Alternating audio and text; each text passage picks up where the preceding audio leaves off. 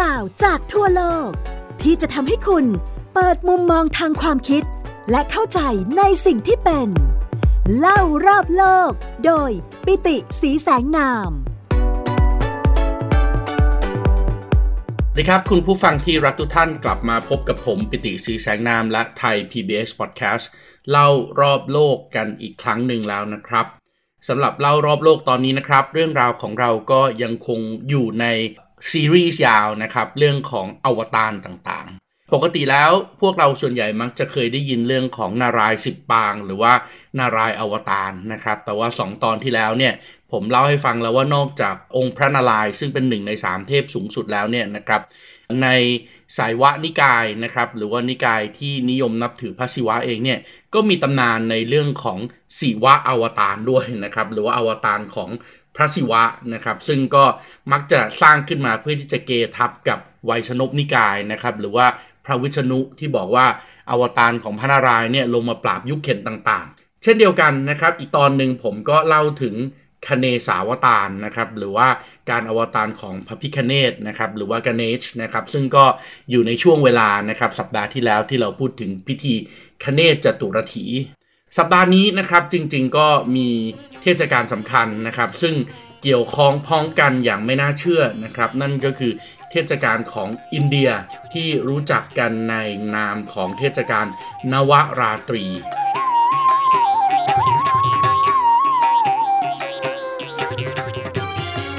นวราตรีเนี่ยเริ่มต้นในวันจันทร์ที่ 26 กันยายน แล้วก็จะมีการส่งเจ้ากลับขึ้นสวรรค์เนี่ยนะครับ ในวันที่ 5 ตุลาคมนะครับ ซึ่งเป็นวันพุธพิธีนี้นะครับของคนไทยเชื้อสายอินเดียแล้วก็เป็นประเพณีที่ปฏิบัติกันอยู่ในอินเดียเฉลิมฉลองใหญ่เลยนะครับ ในช่วงปลายเดือนกันยายนถึงต้นเดือนตุลาคมเนี่ยไม่น่าเชื่อนะครับ ยังสอดคล้องพ้องกันกับอีกหนึ่งธรรมเนียมของคนไทยเชื้อสายจีนด้วยนะครับ นั่นก็คือเทศกาลกินเจ เทศกาลกินเจเริ่มต้นนะครับในวันที่ 25 กันยายนนะครับซึ่งเป็นวันอาทิตย์จนถึงวันที่ 4 ตุลาคม ซึ่งเป็นวันอังคาร ดูเหมือนกับเทศกาลกินเจ กับเทศกาลนวราตรีเนี่ยจะเป็นช่วงเวลาที่เหลื่อมกันอยู่นิดหน่อย และไม่แน่เชื่อนะครับ บางความเชื่อนะครับการศึกษาในเรื่องของ ในเรื่องของมนุษยศาสตร์ ในเรื่องของสังคมศาสตร์เนี่ยก็บอกว่าเทศกาลกินเจที่มีการปรับพฤติปฏิบัติบางอย่าง โดยเฉพาะการทรงเจ้า การทรมานตนรูปร่างต่างๆ โดยเฉพาะเอาเหล็กแหลมทิ่มแทงปากนะครับ แล้วก็การกินเจของชาวไทยเชื้อสายจีนเนี่ยมีส่วนเกี่ยวข้องสัมพันธ์อย่างยิ่งกับเทศกาลนวราตรีของชาวไทยเชื้อสายอินเดียครับ วันนี้ผมขออนุญาตนำเอาเรื่องราวเหล่านี้มาเล่าให้คุณผู้ฟังได้ฟังกัน เวลาเราพูดถึงเทศกาลนวราตรีเนี่ยนะครับ เราต้องเข้าใจก่อนนะครับว่าในอินเดียในศาสนาพราหมณ์ฮินดูเนี่ยนอกจากคนที่นับถือพระศิวะพระนารายณ์แล้ว ยังมีกลุ่มของศาสนาพราหมณ์อีกกลุ่มหนึ่งนะครับ ที่นับถือลัทธิสักติสักติเนี่ยแปลว่าพลานุภาพ แปลว่าพลัง โดยพูดถึงแหล่งพลังงานของเทพเจ้าสูงสุดทั้ง 3 องค์นะครับ นั่นก็คือพระพรหมพระศิวะพระนารายณ์ โดยเขาบอกว่าจริงๆแล้วเนี่ยนะครับแหล่งพลังงานสูงสุดของพระพรหมพระศิวะพระนารายณ์เนี่ยก็คือพลังที่ได้รับมาจากเดวี หรือว่าภรรยาของเขานั่นเอง เพราะฉะนั้นกลุ่มสักติเนี่ยนะครับเขาก็ถือว่าสามีจะใหญ่แค่ไหนก็ตาม ใหญ่แค่ไหนก็ยังเล็กกว่าภรรยาของตัวเอง เพราะฉะนั้นแหล่งพลังงานนะครับต้นกำเนิดความยิ่งใหญ่ทั้งหมดทั้งสิ้นทั้งปวงนะครับของเทพเจ้าสูงสุดทั้ง 3 องค์ เกิดขึ้นจากเทวีของพระองค์ เริ่มต้นจากชายาหรือว่าภรรยาของพระศิวะครับ ชายาหรือว่าภรรยาของพระศิวะเนี่ยมีชื่อเรียกหลายนามนะครับ นามหนึ่งที่ทุกคนเรียกกันมากที่สุดก็คือพระอุมาเทวี อีกนามหนึ่งที่คนนิยมเรียกกันก็คือพระปราวตีปราวตีหรือว่าอุมาเทวีเนี่ยก็มีอวตารด้วยนะครับ แล้วก็อวตารลงมาปราบยุคเข็ญต่างๆ นานานะครับ โดยอวตารปางแรกของอุมาเทวีเนี่ยชื่อว่าพระแม่เคารี พระแม่เคารีเนี่ยก็จะอวตารลงมาเป็นหญิงนะครับ ซึ่งมีกายเป็นทองคำนะครับ เป็นเทวีแห่งความรักในครอบครัว เป็นเทวีแห่งการวิวาห์นะครับ ประกอบด้วยแขน 8 แขนนะครับ แล้วก็นั่งอยู่บนสิงโต ซึ่งพระแม่เคารีเนี่ยนะครับถูกใช้เป็นสัญลักษณ์ในงานแต่งงานของชาวอินเดีย ต่อมานะครับเป็นอวตารดุร้ายนะครับเขาเรียกว่าพระแม่สีมหากาลีนะครับ หรือว่าเจ้าแม่กาลี เจ้าแม่กาลีเนี่ย ลงมาเพื่อที่จะปราบปรามอสูรชั่วนะครับที่เป็นเชื้อโรคนะครับที่ทำให้มวลมนุษยชาติ แล้วก็สิ่งมีชีวิตทั้งหมดเนี่ยกำลังจะตายลงไปนะครับ เพราะฉะนั้นพระแม่ปารวตี หรือว่าพระแม่อุมาเทวีเองเนี่ยก็อวตารลงมานะครับแล้วก็ดูดกินพิษทั้งหมดเข้าไปไว้ที่ตัว และเมื่อดูดกินพิษทั้งหมดเข้าไปไว้ที่ตัวเนี่ย ก็จะทำให้ตัวเองคลุ้มคลั่งขึ้นมานะครับ แล้วก็เลยมีความโหดร้ายจนในที่สุดเนี่ยพระศิวะเองนะครับต้องมาร้องขอชีวิตไว้นะครับ เธอถึงฟื้นคืนสติได้นะครับ โดยวิธีการร้องขอชีวิตของพระศิวะเนี่ยก็คือพระศิวะเนี่ยทอดกายลงขวางตรงหน้าครับ ในขณะที่พระแม่สีมหากาลีซึ่ง อยู่ในปางเทวีดุร้ายนะครับ เอาหัวกะโหลกมาคล้องคอนะครับ มีแขนสิบแขนอาวุธครบมือ ขี่สิงโตเป็นพาหนะเนี่ยกำลังคลุ้มคลั่งและเดินมาแล้วฆ่าทุกอย่างที่ขวางหน้า เพราะว่าพิษที่ตัวเองเสพเข้าไปเพื่อช่วยมนุษย์เนี่ยพอเห็นพระศิวะทอดร่างขวางอยู่ และกำลังจะเหยียบลงเป็นพระศิวะ ได้เห็นสามีของตัวเองมาทอด และกำลังจะเหยียบก็รู้สึกผิด พอรู้สึกผิดก็มีสติ แล้วก็ฟื้นคืนสติจากการเป็นพระแม่กาลี แล้วก็ กลับมาเป็นพระแม่อุมาเทวี หรือว่าปราวตีที่สวยงามตามเดิม ปางที่3นะครับก็คือพระแม่กาตายานีนะครับ พระแม่กาตายานีเนี่ยนะครับเป็นเทวีที่สวยงามนะครับ แล้วก็ลงมาปราบเขาเรียกว่าอสูรควายนะครับมหินสาสูรนะครับ มี 18 มืออาวุธครบมือขี่สิงโตเป็นพาหนะเช่นเดียวกัน สังเกตดูนะครับ พระอุมาเทวีเนี่ยชอบขี่สิงโต แต่ว่าปางที่สำคัญที่สุดนะครับแล้วก็กลายเป็นปางที่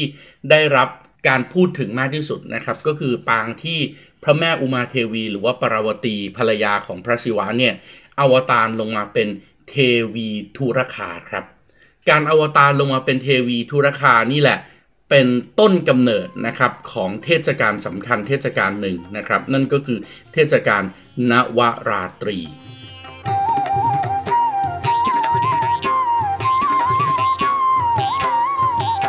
ทศกาลนวราตรีมีการเฉลิมฉลองนะครับ เป็นการบูชานะครับ เป็นการเต้นรำคำว่านวะเนี่ยก็ตรงตัวนะครับ เป็นภาษาสันสกฤตนะครับ แปลว่า9นะครับ ส่วนราตรีเนี่ยก็กลางคืนนะครับ ก็คือมีการเฉลิมฉลองกัน 9 วัน 9 คืน โดยช่วง 9 วัน 9 คืนเนี่ยนะครับ จะมีการบูชาพระแม่ทุรคา ซึ่งเป็นศักติหรือว่าพลังอำนาจ โดย ตำนานเนี่ยนะครับบอกว่าเราจะเฉลิมฉลองเทศกาลนวราตรีเนี่ยโดยเริ่มต้นตั้งแต่วันขึ้นหนึ่งค่ำถึงวันขึ้น9ค่ำเดือน 9 เห็นไหมฮะ วันเดียวกับการกินเจเลยขึ้น1ค่ำถึงขึ้น9ค่ำเดือน 9 ของเดือนอัศวินซึ่งเดือนอัศวินตามปฏิทินฮินดูเนี่ยก็คือวันที่ที่เมื่อกี้ผมเรียนให้คุณผู้ฟังทราบนะครับ ซึ่งแน่นอนมันเป็นปฏิทินตามจันทรคติ เพราะฉะนั้นแต่ละประเทศมองเห็นพระจันทร์ไม่เหมือนกัน วันที่ขึ้นหนึ่งค่ำเดือน 9 ของจีน ตรงกับวันที่ 25 กันยายน แต่ขึ้นหนึ่งค่ำของชาวอินเดียตรงกับวันที่ 26 กันยายน แต่มันก็เป็นช่วงเวลาที่ใกล้เคียงกันมาเทวีธุรคาหรือว่าพระแม่ธุรคาเนี่ยนะครับมีความสำคัญมากๆนะครับ เพราะว่าถือว่าเป็นเทวีแห่งความมั่งคั่ง ความเจริญ รุ่งเรืองสุขภาพดีนะครับ แน่นอนว่านางเป็นอวตารภาคหนึ่งของพระแม่ปารวตี พระมเหสีของ พระศิวะนะครับ พิธีนี้นะครับจะเริ่มต้นนะครับในช่วงของต้นฤดูหนาวนะครับจำได้ไหมครับว่าช่วงไม่กี่วันมานี้นะครับ เราเพิ่งเฉลิมฉลองเทศกาลไหว้พระจันทร์ไป เทศกาลไหว้พระจันทร์ก็คือ mid autumn ถูกต้องไหมครับ นั่นก็คือช่วงกลางฤดูใบไม้ร่วง ตอนนี้ก็เข้าสู่ช่วงฤดูใบไม้ร่วงแล้วนะครับ โดยพระแม่ธุรคาเนี่ยนะครับ ก็ถือว่าเป็นเทวีที่จะต้องบูชาในช่วงนี้นะครับ พระแม่ธุรคาเนี่ยตามตำนานฮินดูนะครับพูดถึงเรื่องของพระแม่ปารวตีหรือว่ามเหสีของพระศิวะที่ลงมาปราบมหิงสาสูรนะครับหรือว่าอสูรควายที่ผมพูดไปในตอนต้น อสูรควายตนนี้เนี่ยทรงอำนาจมากซะจนไม่มีเทพเจ้าองค์ใดสามารถทำลายได้ ดังนั้นบรรดาทวยเทพต่างๆ ก็เลยต้องเข้าไปขอเฝ้าให้พระแม่อุมา หรือว่าพระแม่ปารวตีนะครับซึ่งเป็นภรรยาของพระศิวะ พระผู้ดูแลการเปลี่ยนแปลงนะครับ อันนี้เราอยู่ในลัทธิสักตินะครับ เพราะฉะนั้นก็เชื่อว่าภรรยามีพลังมากกว่า ขอให้ทรงช่วยนะครับ แล้วเทพต่างๆ เองก็มอบอาวุธที่ทรงอำนาจให้กับพระนาง พระนางก็เลยอวตารลงมาเป็นพระแม่ทุลคาแล้วก็ถืออาวุธครบครันนะครับ แล้วก็ปราบอสูรลงได้นะครับ โดยสถานที่ที่มหิงสาสูรเสียชีวิตเนี่ยนะครับ แล้วก็พระอุมาเนี่ยในรูปของ จ้าแม่ธุรคาเอาชนะได้เนี่ยก็ชื่อว่าเมืองมหิตสปูรนะครับมหิตสปรูหรือว่ามหิตสปุระนะครับซึ่งปัจจุบันก็อยู่ในเมืองไมซอนะครับเพราะฉะนั้นเมืองไมซอเนี่ยก็ถือว่าเป็นช่วงก็ถือว่าเป็นเมืองใหญ่เมืองสำคัญนะครับที่อยู่ในประเทศอินเดียแล้วก็จะมีการเฉลิมฉลองเทศกาลนี้ เจ้าแม่ธุรคาเองเนี่ยนะครับก็ลงมาประทับทรงนะครับในช่วงเดือนนวราตรีนะครับโดยการประทับทรงของเจ้าแม่ในเดือนนวราตรีเนี่ยจะมีการเฉลิมฉลองกัน 9 วัน 9 คืน คุณกำลังฟัง เล่ารอบโลก โดยปิติสีแสงนาม ทางไทย PBS Podcast โดยแบ่งการเฉลิมฉลองออกเป็น 3 ช่วงนะครับ ช่วงแรกเนี่ยจะเป็นพิธีปลุกพระแม่ธุรคา เทวีแห่งพลังอำนาจขึ้นมา เพื่อเป็นการกำจัดสิ่งชั่วร้ายสิ่งไม่บริสุทธิ์ต่างๆ เพราะนั้น 3 วันแรกนะครับหใน 3 ของพิธีนวราตรีเนี่ยจะเป็นการเฉลิมฉลองไหว้พระแม่ธุรคานะครับหรือว่ามเหสีของพระศิวะ เพื่อมาทำลายล้างสิ่งชั่วร้าย หลังจากนั้นก็จะเป็นอวตารอีกองค์หนึ่งนะครับของ พระแม่อีกองค์หนึ่งก็คือในช่วง 3 วันตรงกลาง จะเป็นการบูชาพระแม่รักษมีนะครับ พระแม่รักษมีก็คือภรรยาของพระนารายณ์นะครับ ซึ่งแน่นอนทุกคนก็เชื่อแล้วครับว่าพระรักษมีเนี่ยคือเทวีผู้มอบความมั่งคั่งให้กับผู้บูชา แล้วก็วันที่3นะครับสวันสุดท้ายของนวราตรีจะเป็นการปลุกแล้วก็อัญเชิญพระแม่สรัสวตี หรือว่าเทวีแห่งสติปัญญา ราะฉะนั้นลองนึกภาพดูนะครับ 9 วันนี้เริ่มต้นจากขจัดสิ่งชั่วร้าย 3 วันนะครับ ต่อด้วยความมั่งคั่งอีก 3 วัน แล้วก็สติปัญญาอีก 3 วัน เพราะฉะนั้นในอินเดียแล้วก็ในประเทศไทยเนี่ยก็มีงานเฉลิมฉลองใหญ่นะครับ อยู่ที่วัดศรีอุมาเทวีนะครับที่หรือว่าคนไทยนิยมเรียกกันว่า วัดแขกศรีลมรูปบูชาของพระแม่ก็จะถูกนำมาวางไว้ที่บ้าน แล้วก็ที่วัดนะครับ ตลอดทั้ง 9 วัน 9 คืนนะครับ มีการถวาย ขนมนมเนยดอกไม้ต่างๆนะครับแล้วก็มีการสวดมนต์ที่เรียกว่าสวดบาเจนนะครับเพื่อที่จะสรรเสริญพระแม่ต่างๆนะครับแล้วก็ทุกคนในอินเดียเนี่ยก็จะร้องรำทำเพลงกันไปโดยตลอดนะครับ แต่ว่าการร้องรำทำเพลงเนี่ยยังประกอบไปด้วยกับอีกหนึ่งเหตุการณ์สำคัญนะครับที่มันเชื่อมโยงกับอีกเทศกาลหนึ่งของชาวไทยเชื้อสายจีน นั่นก็คือมีการประทับทรงด้วยครับ การประทับทรงพระแม่ทุลคาเกิดขึ้นในช่วงเวลาพิธีนวราตรี ถ้าเกิดว่าคุณผู้ฟังเคยมีโอกาสผ่านไปดูงานนวราตรีที่วัดแขกสีลมเนี่ยสิ่งหนึ่งที่เราจะเห็นด้วยก็คือการประทับทรงแล้วก็อย่างที่ผมเล่านะครับว่าพระแม่ ทุรคาเนี่ยลงมาปราบอสูรควายนะครับมาหินสาสูรเนี่ยนะครับตอนที่ปราบเนี่ยมีอาวุธเต็มมือเลยนะครับแล้วก็ตอนที่ประทับทรงลงมาก็มีความคึกนะครับเพราะฉะนั้นอาวุธที่เอาลงมาโดยเฉพาะเหล็กแหลมต่างๆเนี่ยก็มีการแทงลงไปบนปากนะครับแทงลงไปบนตัว เอาแส้เอาของมีคมฟันที่ตัว แล้วก็เดินย่ำลงไปบนสะพานมีด เดินย่ำลงไปบนทางที่เอาถ่านแดงๆร้อนๆเปลวไฟเนี่ยลุกไหม้เต็มที่แล้วก็เดินข้ามไป ซึ่งจุดนี้แหละครับ หลายๆ คนบอกว่านี่คือจุดตั้งต้นของประเพณีกินเจ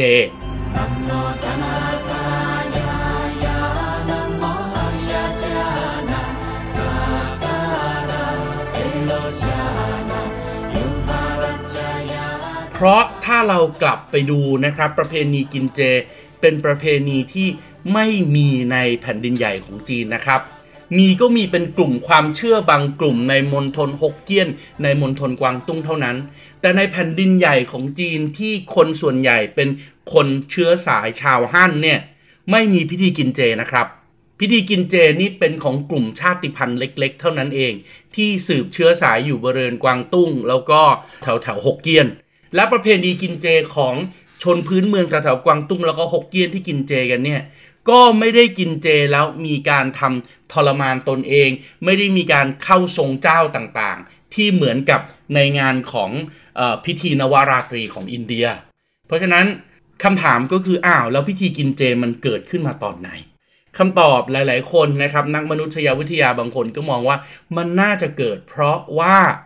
มันมาเกิดนอกประเทศจีนแผ่นดินใหญ่นะครับ และพื้นที่ที่มันน่าจะมาเกิดประเพณีนิยมนี้เนี่ยน่าจะมาเกิดกันแถวๆสิ่งที่เรียกว่า stretch settlement หรือว่าชุมชนของชาวอาณานิคมที่มาทำการค้าขายอยู่ในบริเวณช่องแคบมาลากา ช่องแคบมะละกานะครับที่อยู่ในบริเวณของประเทศไทยทางตอนใต้ อินโดนีเซียตั้งแต่เกาะสุมาตรานะครับ มาเลเซียทางฝั่ง Peninsula Malaysia และสิงคโปร์พื้นที่ตรงนี้เนี่ยเป็นพื้นที่ทำเลค้าขายที่เชื่อมมหาสมุทรอินเดียกับมหาสมุทรแปซิฟิกมาต่อเนื่องยาวนานแล้วนะครับ และในพื้นที่นี้เองเนี่ยชาวอินเดียโพ้นทะเลนะครับ โดยเฉพาะอินเดียที่มาจากตอนใต้ ที่โดยเฉพาะมาจากแถวแถวไมซอที่มีความเชื่อเรื่องนวราตรี แล้วก็ประเพณีการเข้าทรงเจ้าของพระแม่ทุลคา พื่อที่จะบูชาเรื่องของทำลายสิ่งชั่วร้าย สร้างสติปัญญา แล้วก็สร้างความมั่งคั่งเนี่ยก็มาอยู่ที่บริเวณนี้เพื่อค้าขาย เช่นเดียวกันกับที่คนจีนพ้นทะเล โดยเฉพาะเมืองชายฝั่งทะเลจากกวางตุ้งจากฮกเกี้ยนเนี่ยก็เดินทางมาอยู่ที่พื้นที่ตรงนี้เพื่อทำการค้าขายด้วย และแน่นอนครับคนที่พลัดบ้านพลัดถิ่นมานะครับ ความเชื่อต่างๆ การปฏิสัมพันธ์ต่างๆ มันสามารถแลกเปลี่ยนกันได้ตลอด โดยเฉพาะถ้าคุณประกอบคุณงามความดี ถ้าคุณไหว้เจ้าหรือทำอะไรสักอย่างหนึ่ง แล้วมันทำให้คุณได้ทั้งขจัดสิ่งชั่วร้าย ได้ทั้งสติปัญญา และได้ทั้งความมั่งคั่ง เพราะฉะนั้นประเพณีการถือศีลกินผักอย่างเดียว แบบชาวพราหมณ์ฮินดู คนจีนจริง ๆ กินเนื้อสัตว์ทุกชนิดนะครับในขณะที่พราหมณ์ฮินดูเนี่ย เป็นเวจเทเรียน เป็นมังสวิรัตและไม่กินเนื้อสัตว์ โดยเฉพาะอินเดียทางตอนใต้เนี่ยนอกจากจะไม่กินเนื้อสัตว์แล้ว ยังไม่กินผักที่มีรสชาติรุนแรงอย่างเช่น หอมกระเทียมด้วย เพราะฉะนั้นคนเหล่านี้เมื่อรักษาศีลของตัวเองในช่วงของนวราตรี กินมังสวิรัตอย่างเคร่งครัด และมีการบูชาพระแม่ต่างๆ 9 วัน 9 คืน ในขณะที่บูชาพระแม่เองก็มีคนเข้าทรงนะครับ และการเข้าทรงเนี้ยก็อย่างที่ผมบอกเอาเหล็กแหลมทิ่มปากเอามีดฟันตัว เดินผ่านบันไดมีด แล้วก็เดินผ่านเปลวไฟร้อนๆได้ ความเชื่อแบบนี้แหละครับ มันก็ผสมผสานกัน และจีนเองก็คนจีนที่อยู่พ้นทะเลณวันนั้น ซึ่งแน่นอนหลาย ๆ คนก็มาเป็นต้นตระกูล แล้วก็ค้าขายแล้วก็มาตั้งสถานีการค้าในสิงคโปร์ในมาเลเซียและในประเทศไทย ก็รับเอาความเชื่อนี้มา เพราะฉะนั้นเทศกาลกินเจเองก็มีประเพณีปฏิบัติ เช่นเดียวกันนะครับกับเทศกาลของนวราตรี ในประเทศจีนถ้าคุณจะกินเจ หรือคุณจะกินมังสวิรัตคุณกินตลอดทั้งชีวิต เพราะเขาเชื่อในเรื่องของความบริสุทธิ์ครับ ในจีนแผ่นดินใหญ่ถ้าจะกินเจกินมังสวิรัตกินตลอดทั้งชีวิต คนที่จะกินเจแค่เฉพาะบางช่วง เพื่อบอกว่าโอ้ดีต่อสุขภาพหรือว่าได้บุญเนี่ย เกิดขึ้นเฉพาะในกวางตุ้งและหกเกี้ยน และไม่มีประเพณีการทรมานตนเอง ไม่มีประเพณีประทับเข้าทรง เหมือนอย่างที่ผมเล่ามาตอนต้น แต่พอเอามารวมกับประเพณีนวราตรีที่มีการประทับทรง มีการพูดถึงเรื่องของการทรมานตนเอง เพื่อบอกว่าฉันเป็นทรงของพระแม่ต่างๆ พูดถึงการกินเจแบบชาวอินเดียแบบแบบชาวพราหมณ์ฮินดูที่ไม่กินผักที่มีรสชาติแรงๆด้วยเนี่ย เราก็จะเห็นแล้วแล้วว่าเออ ประเพณีเหล่านี้มันเกิดขึ้นในสิงคโปร์ในมาเลเซีย และในประเทศไทย โดยเฉพาะในประเทศไทยทางตอนใต้ ไม่ใช่ประเทศไทยทั้งหมดด้วย เพราะนั้นเราก็จะเห็นแล้วแหละว่าจริงๆแล้วประเพณีกินเจกับประเพณี นวราตรีเนี่ยมันมีความเชื่อมโยงกันอย่างใกล้ชิดถ้ากลับมาที่กินเจนะครับ ปัจจุบันนี้เวลาเขาอธิบายเทศกาลกินเจเนี่ยเเขาจะเรียกว่าเป็นเทศกาลกินเจนะครับสโมสรชัยชนะ 9 จักรพรรดินะครับหรือว่าวันเกิดของพระเจ้า 9 จักรพรรดินะครับแน่นอนสิ่งที่ต้องทำวันนั้นนะครับก็คือการรักษาความบริสุทธิ์ทั้งกายและใจนะครับในการที่จะสักการะทำให้เป็นบัตรพลีนะครับกับเทพพยดาต่างๆ โดยเริ่มต้นการกินเจเนี่ยตั้งแต่วันที่ขึ้นหนึ่งค่ำถึงขึ้น 9ค่ำเดือน 9 ซึ่งก็ตรงกันกับนวราตรีเลย มีความเชื่อหลายแบบนะครับ ไอความเชื่อหลายแบบตรงนี้นี่แหละ มันก็เลยทำให้จริง ๆ แล้ว เราไม่รู้แน่นอนว่าประเพณีกินเจเนี่ยตกลงเขาสร้างขึ้นมาเพื่อที่จะบูชาอะไรกันแน่นะครับ เพราะว่าบางความเชื่อก็บอกว่าโอ้เทพเจ้าทั้ง 9จักรพรรดิที่จะต้องบูชาเนี่ย เป็นดาวต่างๆนะครับ อย่างเช่น ดาวเทียนเผิงอยู่ทางทิศเหนือธาตุน้ำดาวเทียนเร่ยอยู่ทางทิศตะวันตกเฉียงใต้ธาตุดิน ดาวเทียนชงอยู่ทางทิศตะวันออกธาตุไม้ ดาวเทียนฟูอยู่ทางทิศตะวันออกเฉียงใต้ธาตุไม้อีกเหมือนกัน ดาวเทียนฉินนะครับอยู่ทิศตรงกลาง เป็นธาตุดินนะครับ ดาวเทียนซินอยู่ทางตะวันออกเฉียงเหนือธาตุทอง ดาวเทียนจู้อยู่ทางทิศตะวันตกธาตุทอง ดาวเทียนเหรินอยู่ทางทิศตะวันออกเฉียงเหนือธาตุดิน แล้วก็ดาวเทียนยิงนะครับอยู่ทางทิศใต้ธาตุไฟ กลุ่มนี้ก็บูชาเทพเจ้าที่เป็นเทพเจ้าเกี่ยวกับ ดิน ไม้ น้ำทองและไฟ ซึ่งเป็นธาตุหลักนะครับ ไม่ได้เกี่ยวกับเทพเจ้าในพระพุทธศาสนาเลย ในขณะที่อีกกลุ่มหนึ่งนะครับ ก็บอกว่าที่เก้าเทพเจ้าเนี่ยเริ่มต้นจากฝูชีนะครับฝูชีคือเทพเจ้าที่เริ่มต้นสั่งสอนเรื่องของวัฒนธรรมทำให้คนจีนรู้จักการจับปลาทำประมง เลี้ยงสัตว์ แล้วก็ปลูกพืช ซึ่งลงมาจุติในโลกตั้งแต่ 5,000 ปีที่แล้ว หลังจากนั้นก็พูดถึงเทพเจ้าองค์ที่ 2 คือเสินหนุงเสินหนุงเนี่ยเป็นเทพเจ้าแห่งการกสิกรรม สอนให้รู้จักใช้อุปกรณ์ทำไร่ไถนานะครับหลังจากนั้นพูดถึงเทพเจ้า ฮึนหวงหวงตี้นะครับฮึนหวงหวงตี้คือจักรพรรดิคนแรกของจีนเมื่อ 5,000 ปีที่แล้วที่ประดิษฐ์เข็มทิศทำให้คนจีนสามารถที่จะเดินทางได้นะครับ เทพเจ้าองค์ที่ 4 คือพระเจ้ากินเต็กอ๋องฮ่องเต้นะครับ ซึ่งกินเต็กอ๋องฮ่องเต้เนี่ยเป็นนักรบนะครับ แล้วก็ปราบปรามศัตรูที่เข้ามาทำลายคนฮั่นเทพเจ้าองค์ที่ 4 คือจวงซีนะครับ จวงซีก็แน่นอนนะครับ เป็นคนที่พูดถึงเรื่องของการ พยากรณ์อากาศให้ฤดูต่างๆ เปลี่ยนไปทั้ง 4 ฤดู เทพเจ้าคนที่ 6 นะครับ ตี้ขอกฮ่องเต้นะครับ พูดถึงเรื่องของกฎหมาย พูดถึงเรื่องของการทำตำราปฏิทิน องค์ที่ 7 นะครับเงี้ยวอ๋องเงี้ยวอ๋องนะครับเป็นคนดีนะครับพูดถึงเรื่องของการจัดระบบสวัสดิการสังคมนะครับในการสร้างโรงทานโรงเจ และโรงพยาบาลให้กับประชาชน เทพเจ้าองค์ที่8นะครับพระเจ้าซุนเต้ซุนเต้เนี่ยได้รับความ เคารพยกย่องในฐานะที่พระองค์เนี่ยเป็นคนที่มีความกระตัญญูกตเวทิตาสูงนะครับแล้วก็เทพเจ้าองค์ที่9นะครับอูเต้ฮ่องเต้นะครับซึ่งก็เป็นคนเริ่มต้นในเรื่องของการวิศวกรรมระบบชนประทาน เห็นไหมฮะไม่ได้เกี่ยวกับเทพเจ้าในพุทธศาสนาเลย แต่เกี่ยวกับบูรพกษัตริย์ในอดีตที่เริ่มต้นการสร้างภูมิปัญญาต่างๆ ให้กับชาวจีน ในขณะเดียวกันนะครับก็มีอีกความเชื่อหนึ่งนะครับพูดถึง 9 วัน 9 คืนของเทศกาลกินเจเนี่ยเป็นการบูชาพระพุทธเจ้าเจ็ดพระองค์ในศาสนาของมหายานานะครับ แล้วก็พระโพธิสัตว์สององค์ในพระสูตรที่เรียกว่า ปักเต้าโกฮุดเซียว ใจเอี้ยนซิ่วเมี่ยวเก่ง เริ่มต้นจาก 1. พระวิชัยโลกมณจระพุทธ 2. พระศรีรัตนโลกประภาโคสะอีสวรพุทธ ห็นไหมครับ มีคำว่าอีสวนอยู่ด้วยนะครับ องค์ที่3นะครับพระเวปุละรัตนโลกสุวรรณสิทธิพุทธองค์ที่ 4 พระอโศกโลกวิชัยมงคลพุทธองค์ที่ 5 พระวิสุทธิอาสมโลเวปุละปรัชญาวิภาคพุทธองค์ที่ 6 พระธรรมมติธรรมสาครจรโลกมโนพุทธองค์ที่ 7 พระเวปุละจันทรโลกะภัยสัตว์ไวทูลพุทธ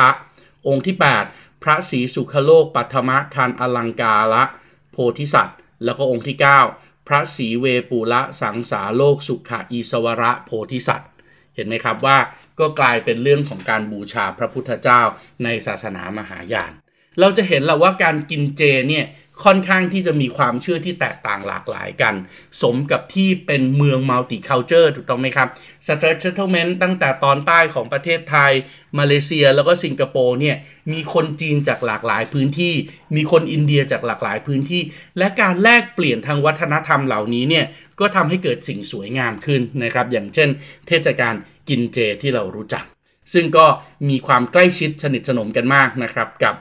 เทศกาลที่เมื่อกี้ผมเล่าไปแล้วนั่นก็คือ เทศกาลของนวราตรี ซึ่งเทศกาลนวราตรีเนี่ยนะครับถ้ากลับมาที่เทศกาลนวราตรีอีกครั้งหนึ่ง 9 วันนี้นะครับนอกจากจะพูดถึงเรื่องของ พระแม่ทั้ง3นะครับก็คือพระแม่สรัสวตีอุมาเทวีที่อวตารลงมาเป็นพระแม่ทุลคา องค์ต่อมานะครับก็คือพระแม่ลักษมีนะครับชายาของพระวิษณุนะครับที่ที่เป็นเทพเจ้าแห่งความมั่งคั่งนะครับแล้วก็พระแม่สรัสวตีนะครับชายาของพระพรหมนะครับที่พูดถึงเรื่องของสติปัญญาความเก่งกล้าสามารถทางด้านความเป็นเลิศทางด้านสติปัญญาแล้ว บางคนก็บอกว่านวราตรีเนี่ยจริง ๆ แล้วคือการบูชาเก้าปางนะครับหรือว่าเก้าอวตารของพระแม่ทุรคาด้วยนะครับอวตารทั้ง 9 ของพระแม่ทุรคานะครับหรือว่าพระนางอุมาเทวีเนี่ยนะครับมีทั้งหมด 9 ปางก็เริ่มจากปางที่เรียกว่าไศลบุตรีนะครับไศลบุตรีเนี่ยก็คือปางปาราวตีนะครับซึ่งเป็นพระธิดาของพระหิมวัตนะครับแล้วก็บอกว่าเธอเนี่ยนะครับเป็นผู้ใหญ่เป็นผู้ปกครอง ภูเขาหิมาลัย ซึ่งก็แน่นอนนะครับ ก็สอดคล้องกันกับ character ของพระศิวะ พระศิวะเองเนี่ยก็คือ character ที่ถูกสร้างขึ้นมา เพื่อที่จะให้บูชาภูเขานะครับ มวยผมของพระศิวะก็คือยอดเขาไกรลาสหรือเอเวอเรสต์ซึ่งมีปิ่นปักผมเป็นพระจันทร์เพราะอยู่สูงมาก แล้วก็มีพระแม่คงคาไหลออกมาด้วย เพราะนั้นก็ต้องมีภรรยาเป็นสายลับบุตรีหรือว่าปางพระปาราวตีนะครับซึ่งเป็นผู้ปกครองภูเขาหิมาลัย ปางที่2นะครับปางพรหมจารินีนะครับ ปางพรหมจารินีเนี่ยก็คือปางที่พระแม่อุมาเนี่ยออกบำเพ็ญตบะเพื่อบูชาพระศิวะนะครับ จนกระทั่งพระศิวะพึงพอใจแล้วก็ยอมที่จะแต่งงานด้วยนะครับ ก็เริ่มต้นจากสายลับปุตรีใช่ไหมครับ เป็นลูกของภูเขาหิมาลัย หลังจากนั้นก็พรหมจารินีก็คือบำเพ็ญตบะ จนในที่สุด พระศิวะเองก็ปิงอะพอปิงก็แต่งงานด้วย ปางที่3นะครับปางจันทราคัดปางจันทราคัน หรือว่าจันทรากันดาเนี่ยนะครับก็คือปางของพระแม่ทุรคาที่ทรงปราบอสูรมันทานะครับแล้วก็นำสันติสุขคืนสู่โลก ปางที่ 4 กูสามันทานะครับปางที่สวยงามที่สุดเปล่งปลั่งนะครับในฐานะเป็นผู้สร้างสรรค์จักรวาล อย่าลืมนะครับพระศิวะทำลายเปลี่ยนแปลงแล้วหลังจากนั้นก็ต้องสร้างขึ้นมาใหม่ เพราะฉะนั้นตามความเชื่อของกลุ่มสักติเนี่ยก็เชื่อว่ากูสามันทาเนี่ยคือผู้ที่สร้างสรรค์จักรวาลขึ้นมา ปางที่ 5 ปางสการธมาตานะครับ ปางสการธมาตาก็คือปางที่เป็นคุณแม่นะครับ โดยปางนี้เนี่ยรูปเคารพเนี่ยจะเป็นพระแม่อุมากำลังอุ้มพระขันทกุมารนะครับ หรือว่าพระสกันขึ้นมาไว้บนตักนะครับ ก็พูดถึงว่าโอ้พระแม่อุมาเนี่ยนะครับเป็นหญิงที่มีความรักต่อลูก ปางที่ 6 ปาง กาตยยานีนะครับกาตยยานีเนี่ยมี 4 แขนนะครับทำลายล้างมารในจิตใจนะครับแล้วก็ทำให้ทุกคนไม่มีความลังเลสงสัย แล้วก็มีความสุขสุขภาพแข็งแรงปางที่7นะครับปางกาละลาตรีนะครับกาละลาตรีก็คือปางที่พระแม่อุมาเนี่ยมีผิวสีดำนะครับซึ่งอวตารลงมาเพื่อที่จะทำลายล้างอาวิชชาความโง่เขลาปางที่8นะครับปางมหาเการี ปรางมหาเการีเนี่ยก็ลงมาเพื่อที่จะประทานพรให้กับสาวกให้ทุกคนมีแต่ความสุข แล้วก็ปางสุดท้ายนะครับก็คือปางสิทธิราตรี ปางสิทธิราตรีก็คือปางประทานโอกาสให้กับสิ่งมีชีวิตทั้งหมดนะครับได้เข้าเฝ้าเพื่อที่จะขอพรเพราะนั้น งานที่บูชานวราตรีเนี่ยงานบูชา 9 วัน 9 คืน คืนแรกที่เชิญพระแม่ลงมา และคืนสุดท้ายที่ส่งพระแม่เนี่ยถึงเป็นคืนสำคัญถูกต้องไหมครับ เพราะคืนสุดท้ายเนี่ยพระแม่จะให้ทุกคนได้เข้าเฝ้าและประทานพรให้ เพราะฉะนั้นช่วงนี้เองนะครับ ก็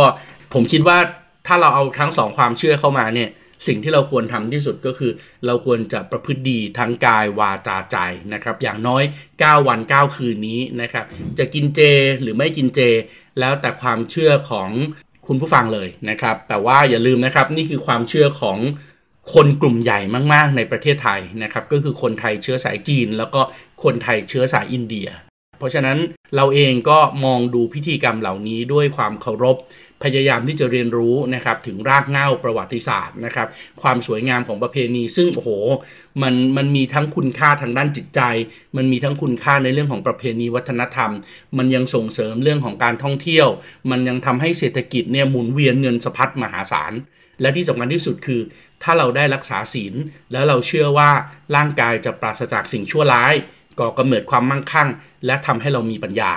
ในขณะเดียวกันการรักษาศีลแบบจีนก็ทำให้ร่างกายมีสุขภาพแข็งแรง ได้ทำบุญตลอดทั้ง 9 วัน 9 คืน เหล่านี้ก็ล้วนแต่ทำให้เรามีความสุขแล้วครับสำหรับวันนี้ไทย PBS Podcast เล่ารอบโลกและผมปิติเสกแสงนามขอลาไปก่อน สวัสดีครับ